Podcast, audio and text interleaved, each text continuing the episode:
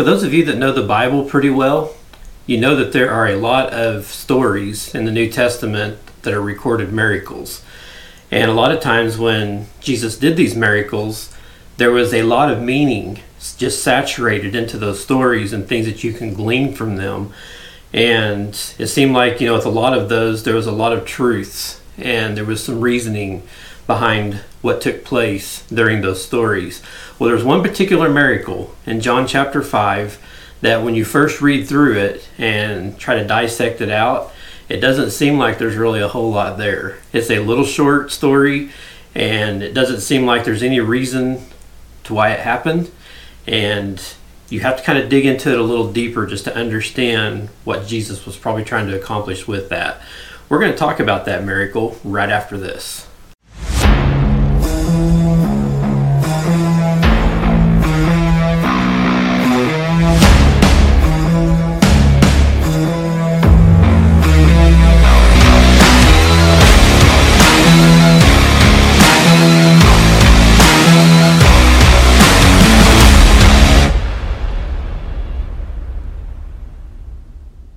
Hey guys, welcome back to this week's edition of Connecting the Gap. I think we've made it to episode 10 at this point. Hopefully, you guys have had a chance to go back and check out the first nine that I've posted. If not, please go and do that.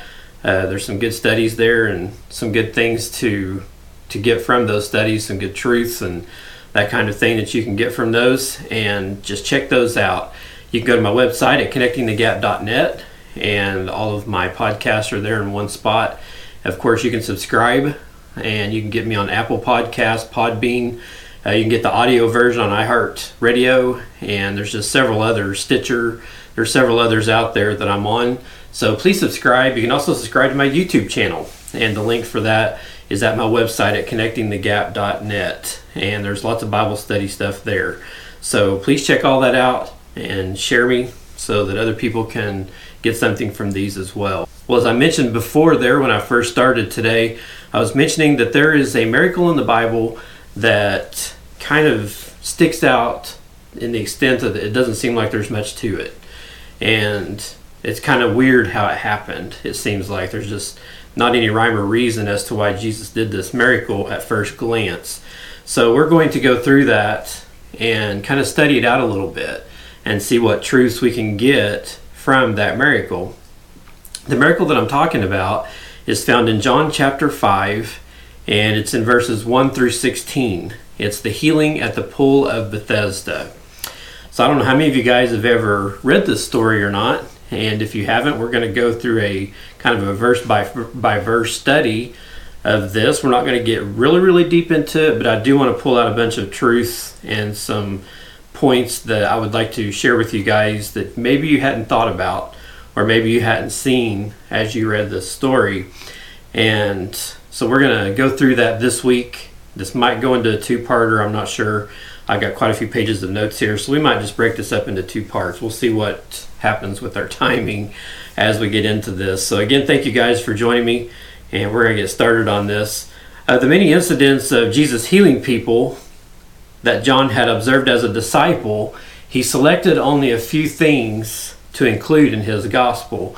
We know that as Jesus walked on this earth, there's probably lots of miracles that he performed that probably was not really recorded by any of the synoptic gospels at all. Um, but he did get a lot of those recorded by his disciples. John apparently assumed that his readers had access to probably one or more of the synoptic gospels because he knew at this point that he wasn't the only one that was writing about Jesus' life.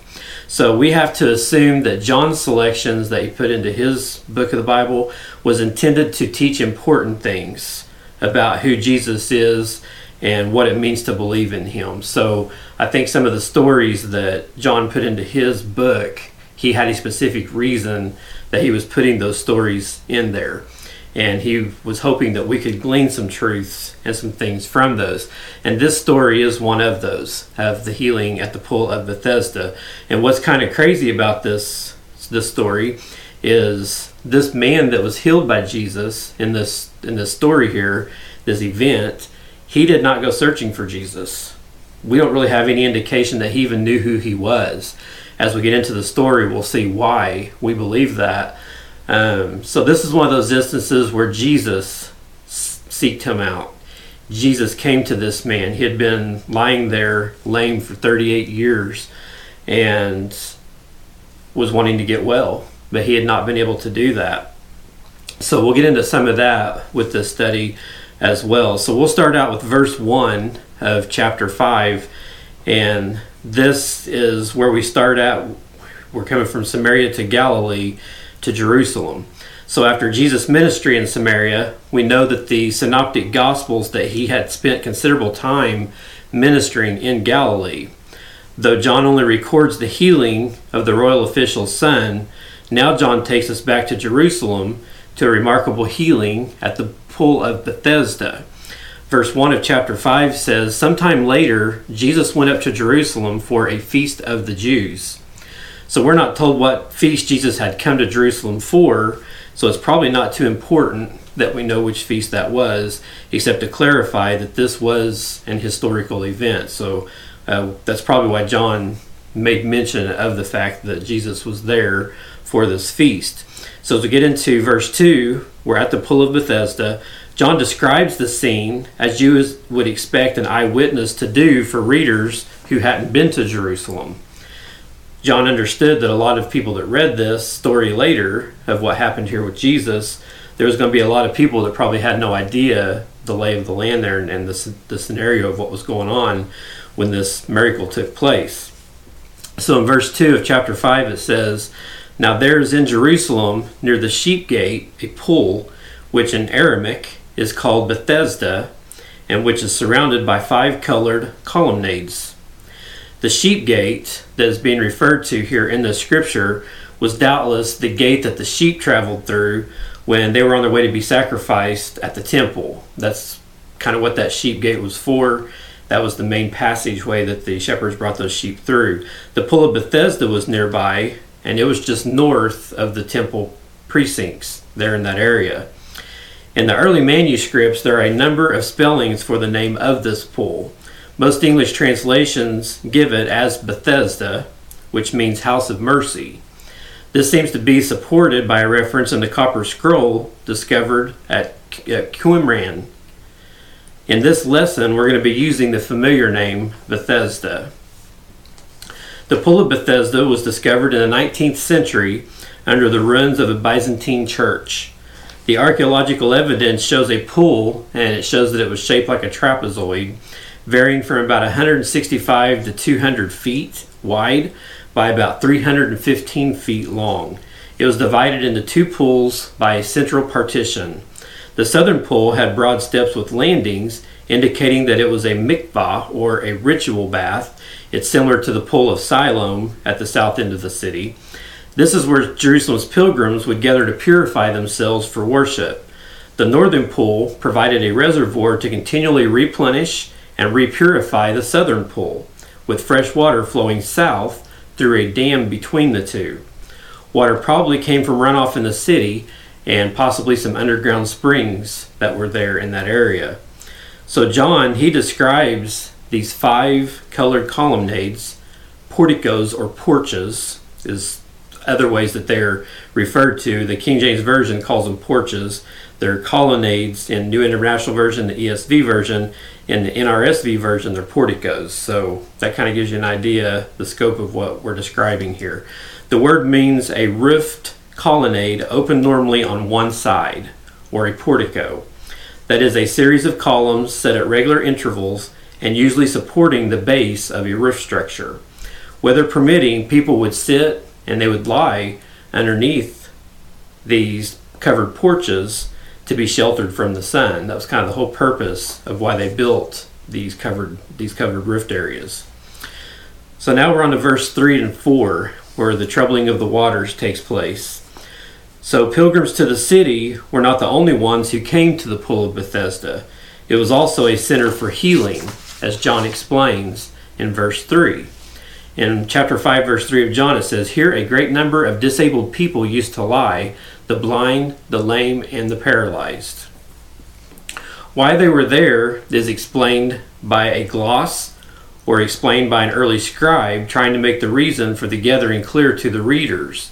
It is included in the footnotes of the modern translations, but it clearly was not part of the earliest Greek manuscripts. Thus, it was not part of the Holy Scripture, though it explains the situation clearly enough. In 3b of chapter 5, verse 3b, it says, And they waited for the moving of the waters. Verse 4 From time to time, an angel of the Lord would come down and stir up the waters. The first one into the pool after each disturbance would be cured of whatever disease that they had. The explanation of the healing from an angel stirring up the waters was believed by many of the sick and the infirmity in the city. The stirring doubtly had a physical cause, some bubbling up of an intermittent spring perhaps, but that an angel troubled the waters seems to have been a popular superstition among the populace, much like the superstitions that have surrounded holy wells and mineral springs back to Babylonian times. Instead of seeking out the healer who had come to Jerusalem to heal and save, they huddled around this pool and pinned their hopes on the chance that they might be the first ones to get into the waters. We're not told how many invalids might be gathered there each and every day by this pool, but we would imagine there were probably scores or probably possibly even hundreds of people that would gather around this pool just waiting for this phenomenon to take place.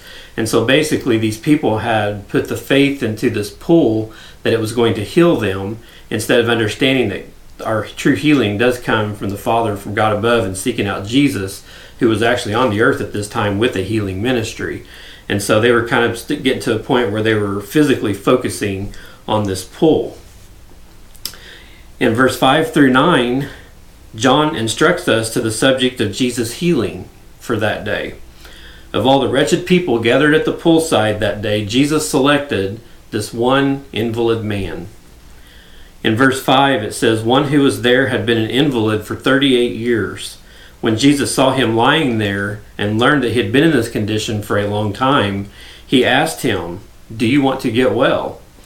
Sir, the invalid replied, I have no one to help me into the pool when the water is stirred. While I am trying to get in, someone else always goes down ahead of me.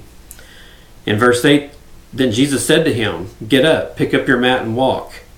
Verse 9, At once the man was cured. He picked up his mat and he walked.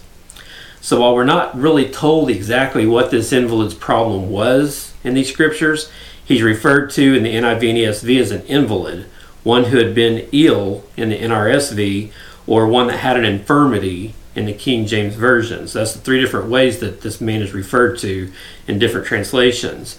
The word in a general word is referring to a state of a debilitating illness, sickness, or a disease. So we have to assume that he was probably not just merely lame, although that was one of the issues that he obviously had because he could not get into the pool. He was probably making his way on crutches, um, but he was probably paralyzed. And since he was lying on a mat and couldn't get to the water very easily by himself, he probably had a, a paralytic issue in his body. So I'm guessing that some people, perhaps relatives or neighbors, probably carried him to the pool every morning and then carried him back home every evening because he probably was not able to be able to do this on his own. But during the day, they would need to work to support themselves and him, and there was no one who could rely on to help him. He had no friends. So each time this water would bubble, it was up to him to try to get into this pool on his own.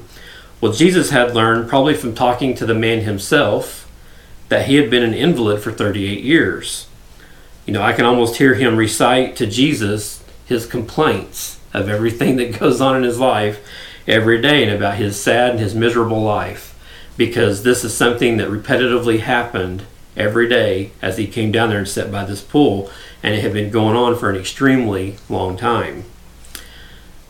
From John's brief account, we begin to get some hints about this invalid's character. Though we'll look deeper at some of these here in just a little bit, it's helpful to be able to list them in one place as we get into that part of it. So, number one, as we look into the character of this guy, number one, he was old. If the life expectancy in those days was maybe 35, and if this man had been afflicted during his childhood, he might have been probably 40 or 50 by this time. So he was considered an old man. And you can read about that in, in verse 5 of chapter 5. In verse 7 of chapter 5, we see that he's dependent. He probably relies on others to bring him, take him home, and support him. If he couldn't take care of himself very well, then he was probably dirty and smelly. So that probably tells us that he was probably a smelly old man. Number three, which is in verse 5 and 7, we see that he's a complainer. He complains about how long he's been an invalid. He complains that he doesn't have anyone to help him into the pool.